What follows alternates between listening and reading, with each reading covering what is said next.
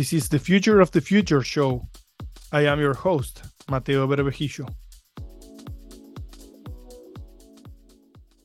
Lee Zukor, thank you so much for being here. Thanks for having me. Lee, we're going to talk today about product management, software development, what it takes to become a, a good product manager, what it means to be a good product manager. And we're going to do that by talking about your story. But I want to get started from today. And so I'm going to ask, what do you do today for a living? Ah, well, right now I am the Senior Vice President of Product and Technology at a company called Wild Alaskan Company. So I lead the product team, product design, and uh, technology engineering.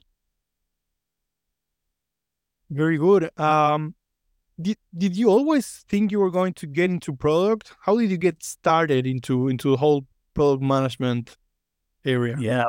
Well, so I mean, you and I know a little bit about each other. I started uh, wanting to be a musician, so I studied English in college because I loved reading and writing, and I figured I didn't need to know anything, any of these, you know, technology things were just kind of getting rolling. Uh, so I, my plan was to be a rock star, and uh, that's what I set out to do. But being a rock star just out of college, just it didn't pay very well, and so I needed a job. As I did that, I had an English degree, and so I found a job as a technical writer.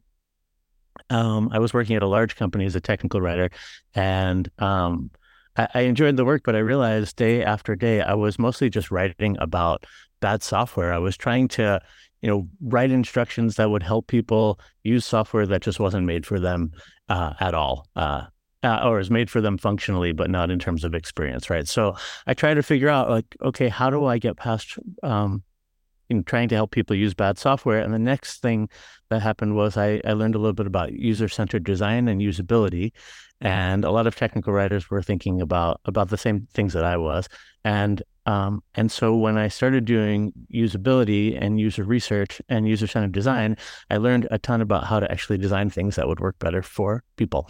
And I really enjoyed that work a lot um, it turned out as a as a user centered designer, I, I spent a lot of my time trying to convince engineers that they should be designing things in a more user centric way. Right? I had um, I did usability studies, I had videos, but still a lot of my work was trying to convince people that they should be doing things that were better for our users. I kept trying to kind of figure out, okay, what's the job you need to have where you don't have to convince somebody, where you actually get to do the thing that's right for the business and for your customers. And so I led an engineering team. I've never been a developer, but I led an engineering team.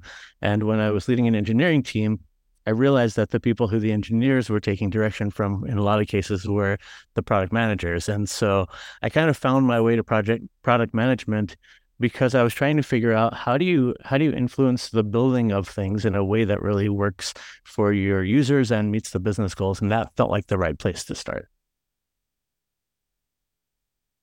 So you were, without knowing it, you were putting together all of the pieces that make up product management on the user side, on the developer side, and and kind of uh, reaching the gap between them and becoming a translator between those different pieces.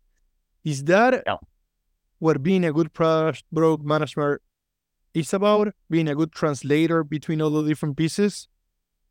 It's definitely part of it. I think, yeah, you you you point out something I think is very, very true. I think that um, you know another piece of it is having empathy right and i think being a good translator and having some experience in each of those roles gives you more empathy when you're trying to figure out um, you know, when you're starting with business goals and trying to figure out how to align people, motivate teams, make trade-offs, um, you know, really work closely with engineers to figure out like what's the right way to solve the problem in the near term, near term, and potentially in the long term. I think having that empathy and understanding of what goes into each of those roles is really important.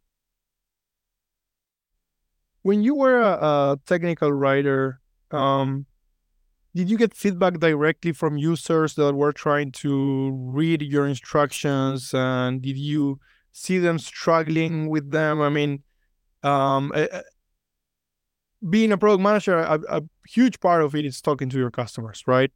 Were yeah. you seeing that from the beginning of your career here Yeah, absolutely. It was a long time ago, but yes, I mean, I think the the best way to to write the instruction was to not only look at the software and what it did, but also to see people tr- struggling with it and and try to figure out how to help. Um, so you were getting all of these skills in a translator, having empathy, knowing how to negotiate between different teams, how to um, achieve your desired objectives and and doing the right trade-offs right um how do do most people you know that are good product managers like went to product management school or do you see a lot of people that just got some of these skills through their career yeah, I, I I don't know a lot of people who've gone to a product management school. I, I know some people who've done boot camps and that kind of thing.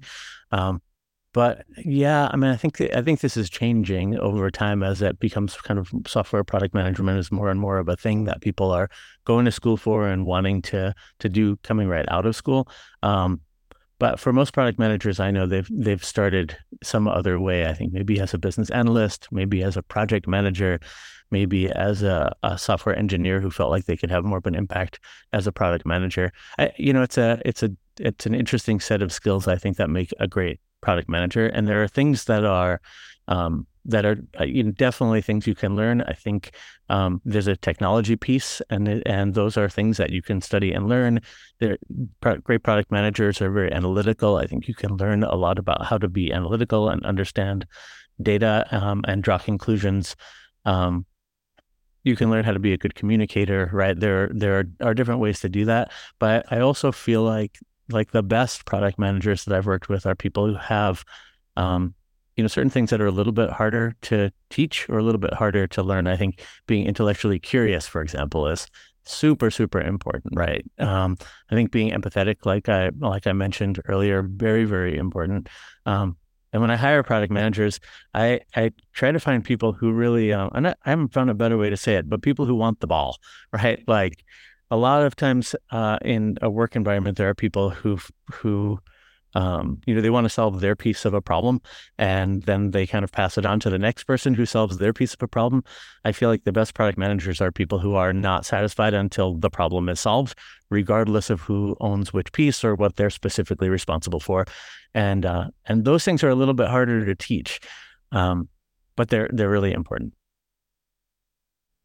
So, how do you find the people that want the ball when you're hiring for your team?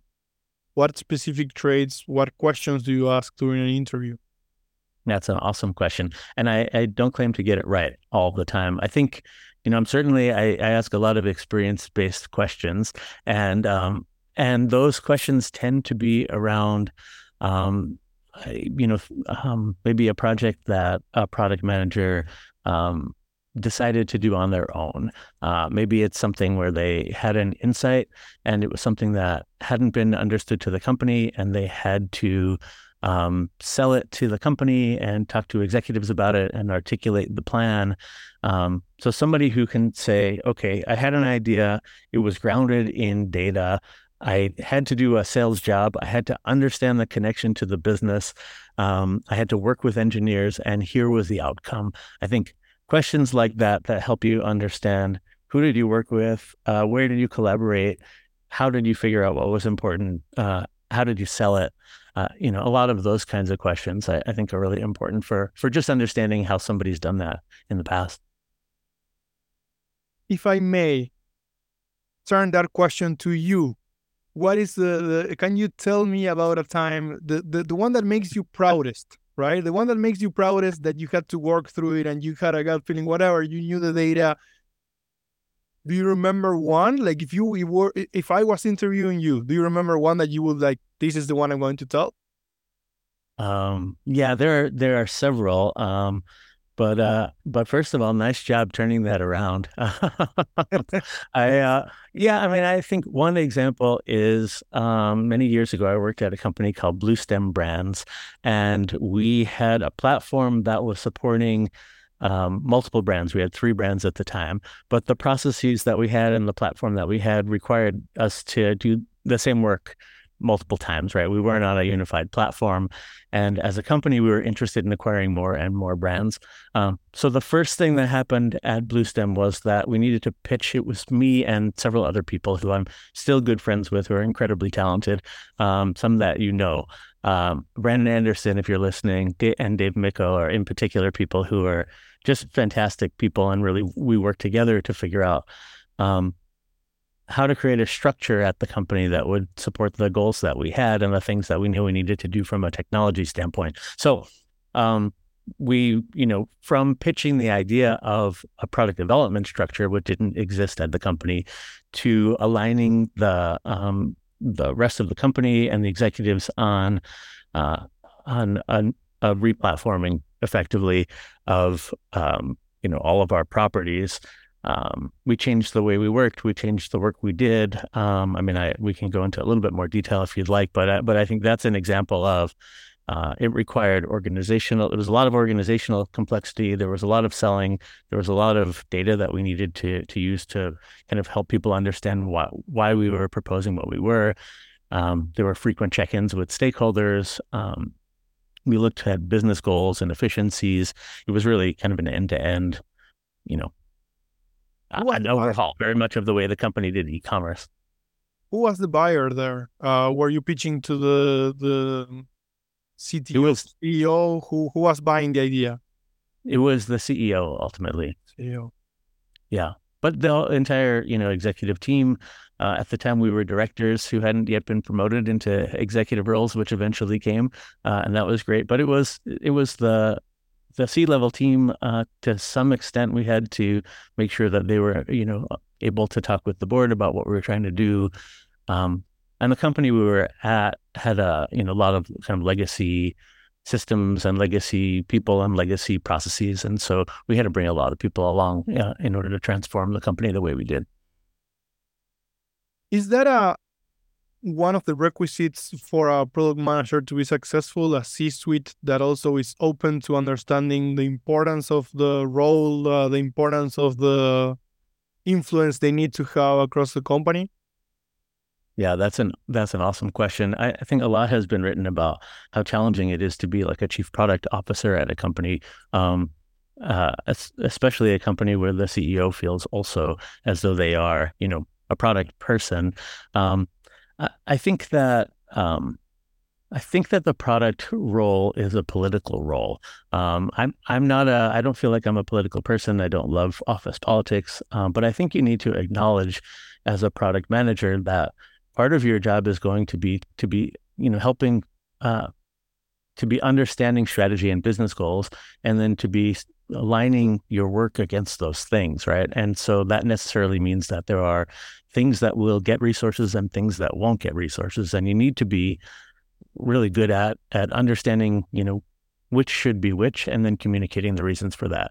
Um, I'll, I'll tell you, I I think that there are product leaders um, who are of the mind that kind of product is the smartest part of the organization, and that um, and and there's you know they don't want to be as transparent i think because they feel like other areas within the company don't really understand and they wouldn't know what to do about it and they're they have suggestions that don't make a ton of sense.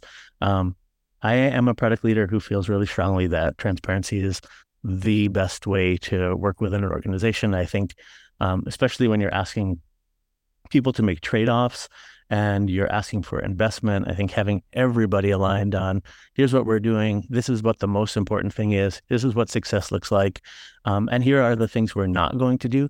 I think that's incredibly important, and and being able to do that well, I think, is the difference in a lot of cases between somebody who who can work well with their executive team and somebody who can't. When you need to get executives to buy in in an initiative, and going back to the transparency being a key that you mentioned, do you try to talk to a lot of stakeholders and get a lot of support before you go to the C suite so that they know that you have already been working on this and already been talking to people and you know the opinion of the CTO of XYZ of XYZ? Or do you try to sometimes do you think there are situations where you need to just keep it, you know, uh, not confidential, but you know, tight, and then only when you have support from the top, you you go to others. How do you manage that? Um, I think that there are differences in organizations in how they operate, um, and I have certainly worked with CEOs who would prefer that um, that kind of we did a a product CEO mind meld before taking things to the rest of the team. Um, I would say, like anything, you know, else, it's it's best to show up in a meeting prepared, and so whatever prepared looks like at your organization is what you need to do.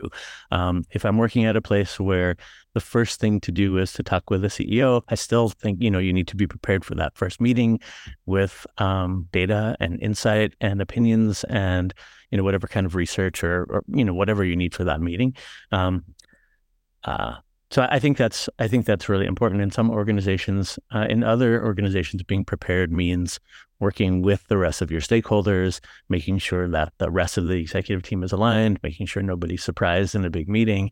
Um, I, I, think you know you you need to kind of be adapting to whatever the situation is. Um, I'd say being prepared regardless is important. Very good. Where do you think product management is today as a discipline, as a field of practice?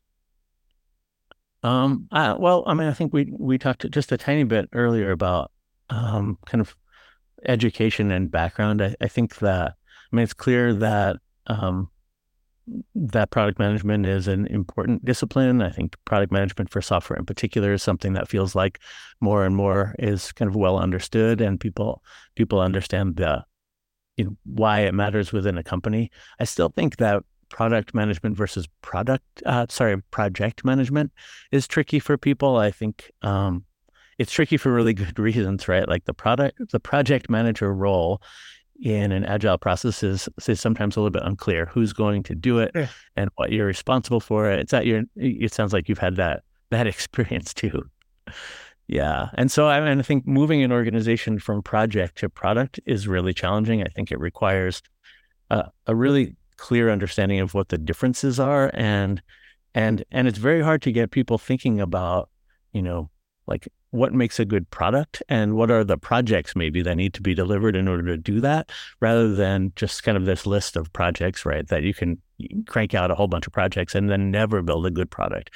Um, I think we're still figuring out what that conversation looks like. Um, yeah. It's an interesting one. And, I, I've seen the concepts being utilized indistinctively project manager, product manager, product owner, and they are all different, right? They have different meanings and they have different consequences, and they have different scope. Um, but I agree with you in that sometimes that gets uh, used interchangeably.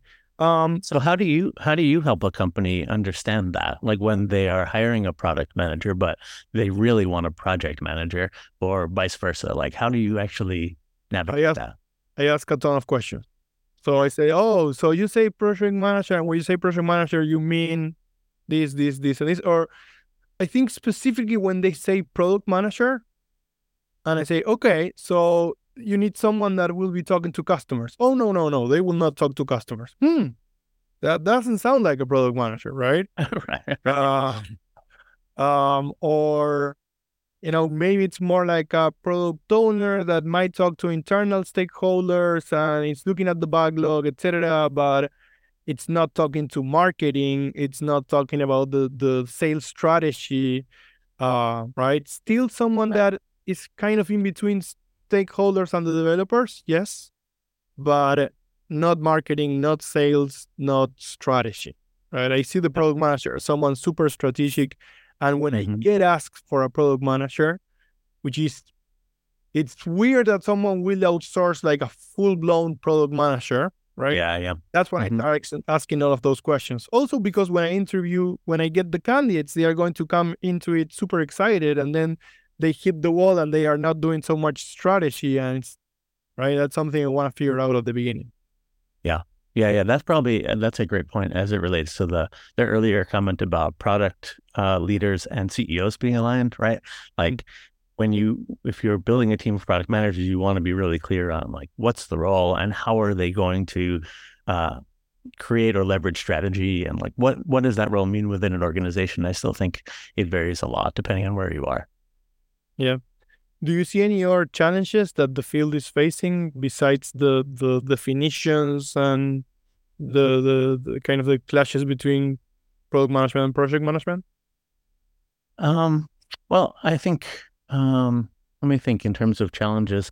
I uh I mean, yeah, I think I think the challenges are um, organizational. I think that there are some market challenges right now uh, that we're sort of working through. I think that um, uh, certainly like new technologies are really important for product managers to understand and embrace in order to stay relevant. I think you know the worst case would be uh, to have a product manager who is just kind of in the way of a company delivering on big goals and engineers being able to be efficient. So I mean, I think those are all challenges. I think they're they're challenges that we're, you know, collectively actively working through, uh, but but they're not easy.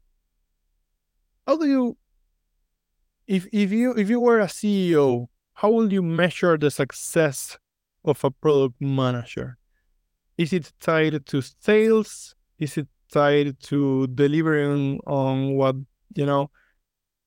what is it, right? How do you, you define your your OKRs, KPIs, etc.? Well, I, I'm a big believer in everything stemming from company goals. And so I think a successful product manager is somebody who understands and executes on those, um, regardless of what they are, right? So for um, you know, my current company, there's we're concerned with member acquisition uh, and we're concerned with retention. And there's a couple of other goals like that. And I think having a, a product management team, um, it's really all of kind of product development or digital product, depending on how, how you're organized. I think the goals need to ladder up to company goals and the success of the, the digital product team has a lot to do with the success of the, the company. I um uh, I'm a big believer in um, digital product teams having shared goals. So I think um, product managers and engineers and product designers should be incentivized the same way. They should be thinking about delivering the same things. Um, I've seen teams where there's like an engineering roadmap and a product roadmap, and I'm I'm a believer that if you have a pool of people and they're all working on the things that are most important, then there shouldn't be multiple roadmaps. Everybody should be aligned on those things. Those things should ladder up to company goals. We should be very transparent as an organization about you know what we're trying to achieve and what success looks like. Um, so I I uh, yeah, I don't know if it's a non-answer, but I think the a successful product team is delivering on the company goals. I think it's a it's a great answer. I, it, basically, it ties everything back to the north star that the company has. It might be more users, it might be more revenue, it might, depending on what it is. That's how you're going to define your own objectives on how to achieve yeah. that, and then you need that partnership with the engineering team. Talking about that, partnering with engineering teams out of the CDOs you know or personally work with, who understood product the best and why? Um, hmm. Uh, there, I'm, I think there have been a couple. I've been really fortunate to have uh, CEOs who really kind of understood product, and I think it's it's probably not an accident. Uh, you know, in an interview process, you get a sense of who you're working with and how they feel about things. Um, my current boss at Wild Alaskan understands very, very well. He's an engineer um, by training um, and uh, and understands the process. I would say that um, you know he's he's uh, hands on and pretty involved in things, and I think there's a lot of advantages to that.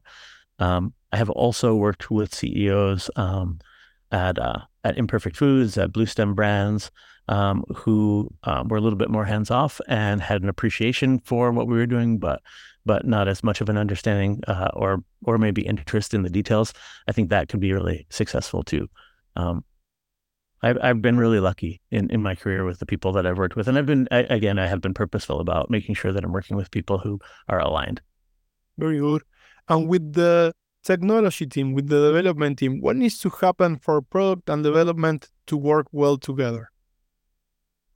Um, the uh, you know, some of the just kind of day to day mechanisms I think are great, right? Daily stand ups and those kinds of things kind of start to foster um, some good communication. I think that having the right amount of process is important. Um, I think um, I think building trust is incredibly important.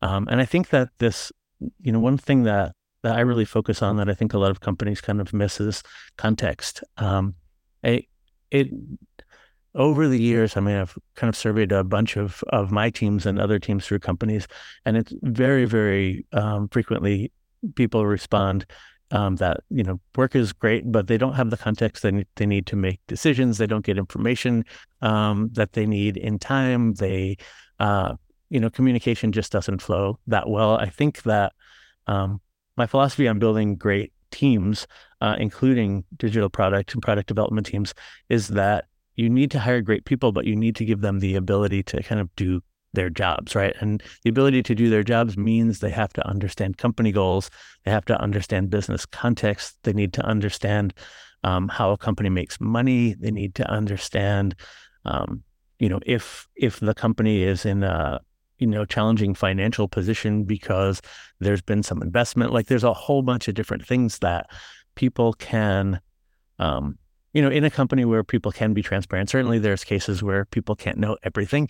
Um, but the more you can share with your team, the the better off you're going to be. The product people, um, product designers, uh, software engineers are very very smart people and and generally very logical people. And if you can help them understand the why behind what they're doing and the value behind what they're doing, and then even better if you can follow up afterwards to show them the impact that the work they had had on the business or its customers, I think then you know you can have a very very high performing, very successful team. What do you think about the development team being in touch with customers? How is it? You know, how do you do it to do it right? When do you do it to do it right? Do you open that possibility? Do you close that possibility? What do you think about that? Well, I mean, you know already from our conversation that I'm very, very open to the possibility. I love it. Um, I want engineers to have as much direct, um, direct contact and information as they can. Um, you know, I think the specifics are all, you know, kind of to be figured out as you go. Um, I, I think there are certainly times when you want to give your your engineers the ability to be heads down on projects, and um, you know sometimes product managers can be great translators and and help kind of protect engineering time. Um, but I think you know done right and at the right time. Um, I think it's really important. I think, you know, I actually going back to the story that I told, you know, when we first started talking, I think having that the you know you've got people who are writing about bad software and trying to design software so it's not quite as bad and i think all of those things you know get much easier when your engineers have empathy for their users for your members for your customers and and that that comes from direct experience more than anything else. Do you see that often? Do you do you think that in our companies uh, developers know what the users are going through, or sometimes are they operating just in a silo of, you know, user story, get this ticket done? Yeah, I don't think it happens often at all. Um, I think it's a it's a super great point. Um, I think it needs to happen more. I, you know, it's very much related to that context, right? You just, um, you know, reading about something is very different than experiencing it yourself. Yeah. Um, wondering out loud, do you think so? Agile gave us a lot of um, rules on how to allow engineers to focus on their work so that they can be more productive, right? And and also it gave us tools so that we can change scope as and when needed and, and have short delivery cycles so that we can adapt, right? But at the same time, I will venture, and I want to know your opinion, that we protected software developers so much that we did, you know, we did them a disservice because right now, you know, in between just talking to the product owner and you know maybe the scrum master is there etc etc so follow, if, if you follow agile to the to the letter of the book uh it feels like they're not really talking to anyone uh many times maybe doing a demo for leadership right but yeah i mean yeah i think right. What, I, yeah, I think you're right. I think we've got a lot of things wrong. You know, when it's this whole thing, when I first became aware of it, it was called like XP or extreme programming, right? Yeah. Back in the day. And extreme programming was supposed to be like a customer, a developer, and a business person, I think, right? I think it was just a group of three people and they would iterate and you knew because your customer was there that you weren't going to build the wrong thing. And, um, and, uh, I think, um, I, you know, I'm not sure that I, I would advocate for that approach again, but I do think that we've gotten, especially in this remote environment, right? We've just gotten far away from uh, our customers. We've we've also gotten worse at asking each other questions. I feel like you know, we we have this conversation all the time with my current team that is, you know, it's very easy to suffer in silence and to have, um, you know, to have a, a technical uh, issue or a person issue or a requirement issue and try to figure it out on your own because you don't want to bug anybody and you can't just walk over to somebody's desk. And I think we need to work hard to get over those things and get closer to each other, ask more questions, you know, get to know our customers better. Can someone be a good technology leader if they don't know how to code? Uh, well, I hope so, because uh, because that's what I am. Uh, I um, yeah, I think that um, I, I, would not say it's an advantage to not be a developer myself. Um, I, but I I would say it's okay if you have the right person. They understand the technology enough. They have the right level of empathy. Um, for me as a leader, my strength has has really been building teams, making sure they're aligned, making sure they have the right goals, making sure they have what they need to operate uh, well, creating an environment where the best people can have the right conversations, identifying what some of those conversations are.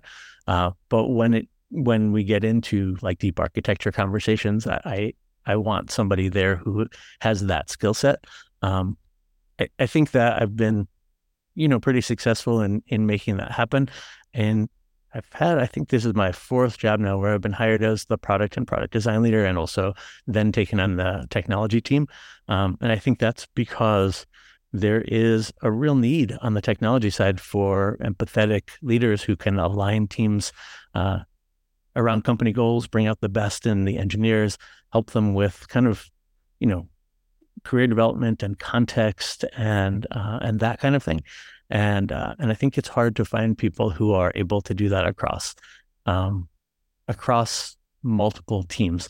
Um, but yeah, I mean, at the end of the day, I absolutely need great technologists who are working on my teams in order for us to be successful, for sure. This one is a question that you know I always ask it with a disclaimer. I know I'm leading the witness because of the elephant in the room, but what new technology gets you excited? yeah. Yeah. Well, I mean, I, I don't know. There's this thing called AI, right? There's the elephant in the room. I, um, yeah, I mean, I, it's impossible not to talk about AI, right? It, it's, the possibilities are are endless and incredible and and the value that it will unlock for our business and really for every business that's paying attention are enormous um, people have an, a lot of fear around it. And I think, you know, I think keeping your AI discussions rooted in not just what the technology can do, but why it matters and what it can do for your business and what it can do for your customers. I think I think those are the kinds of conversations that keep you rooted in the things that are important. Um, you know, it's not a I, prefer to think of it as a kind of we've got these business problems, and it is an incredible way that we can start to think about solving them, as opposed to, all right, AI is this big thing, and we're a technology company, and we got to figure out how to use it. Right. Um, you know, I think those conversations are interesting, certainly, and I, I just like anybody else who's intellectually curious, like I'd love to kind of ruminate on what it means to the world and and what what, what it will mean to our kids. Um, but you know, there's real ways to add value to our members' lives uh, leveraging AI. Um, and so those are the conversations I'm most excited about. Do you, um, both of your kids are in college? Yes. Um, do you think often or do you talk uh, with them about what their, you know, what the future of work will be and what world they are getting in? Um, yeah, it's a great question. And it's also a hard question. I would say, uh, we talk about it a little bit. Um, my son is a jazz bass major, um, and so I would say he's he's kind of gone a path that's pretty far away from the technology stuff that we've been talking about. Although, you know, you and me and and many of the other technologists I know are also uh, musicians or jazz majors, right? Um, I I think um, what I love when I talk to my kids is to understand kind of how they're thinking about the workforce. They're very much, you know, they talk a lot about being in person and making sure that's part of the experience. Uh, we talk a little bit about technology. Um, we talk a little bit about social media, a little bit about AI. Um, but you know, as a parent, I think you need to be a little bit cautious about those conversations and make sure that you're not maybe leading the witness too much and letting your kids explore those things for themselves. Um, yeah, I, it's uh, I love to engage uh, in those topics. I also, you know, I want the kids to find their own path. It's a great approach. Um, Lee, one last question.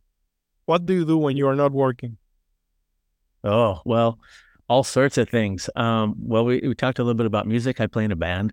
Um, I love that. It's, you know, making great music and playing music with people that I, I just really love. So I look forward to that. It's a part of the create creative process that I just I just kind of can't get enough of. I write songs and I sing and play guitar, so that's great. Um, I love to ride my bike. I play tennis. I love to travel. Um, I eat good food, um, and so some of that is, you know, I work at a company that that sells really good, really good wild caught um, salmon and other other fish, mostly from Alaska. Um, I like to cook, um, but uh, yeah, I mean, I think all that stuff. Uh, I buy too many vinyl records. Um, it's just something that I love. There's something about that experience. I think a lot of people are experiencing that, right? Where um, you could get everything on Spotify, but but it's kind of nice to just sit down and and listen for 20 minutes to one side of a record. So I'm I'm enjoying that also. I read books. I do a lot of things. I, I have a a lot of hobbies. Two follow up questions. First one: How many records do you have? Uh, I don't know, 300, something like that. I know it's not going to impress anybody who's a real vinyl collector. Well, um, it, it, impresses me. It impresses me. Uh, I, I, had a friend that that what he does is he keeps he has an app or something. So when he goes uh, and look for records, he doesn't remember all the 300, right? So he keeps a list just to make sure when he gets excited about one, do I already have this one? Right? Are you, getting a point? Problem when you don't remember if you have it, right? Yeah, you have too many, right? Um, right. And then the the other question that I had uh, is um, pickleball. The whole the whole the whole oh crazy thing about what the, as a tennis player, right? You love tennis, you like playing tennis, and you see all of those guys playing pickleball. And now I, I turn on even ESPN and I see a pickleball contest, and I'm like, what What's your reaction? Pickleball is like AI, isn't it? It's uh it's here to stay and we need to figure out how we're going to to reckon with it and use it for for uh, positive purposes. I uh I love tennis. I've played pickleball a couple of times. I think that's really fun too. And um and so yeah, there's there's room in my life for both. Very good. I love that answer. Lee, it was a pleasure talking to you. I hope we can do this sometime again. I hope sometime we can play music together. Who knows? I would love um, that. And I appreciate you being a part of the show. Thank you so much. I really appreciate it. This has been a lot of fun. Thanks.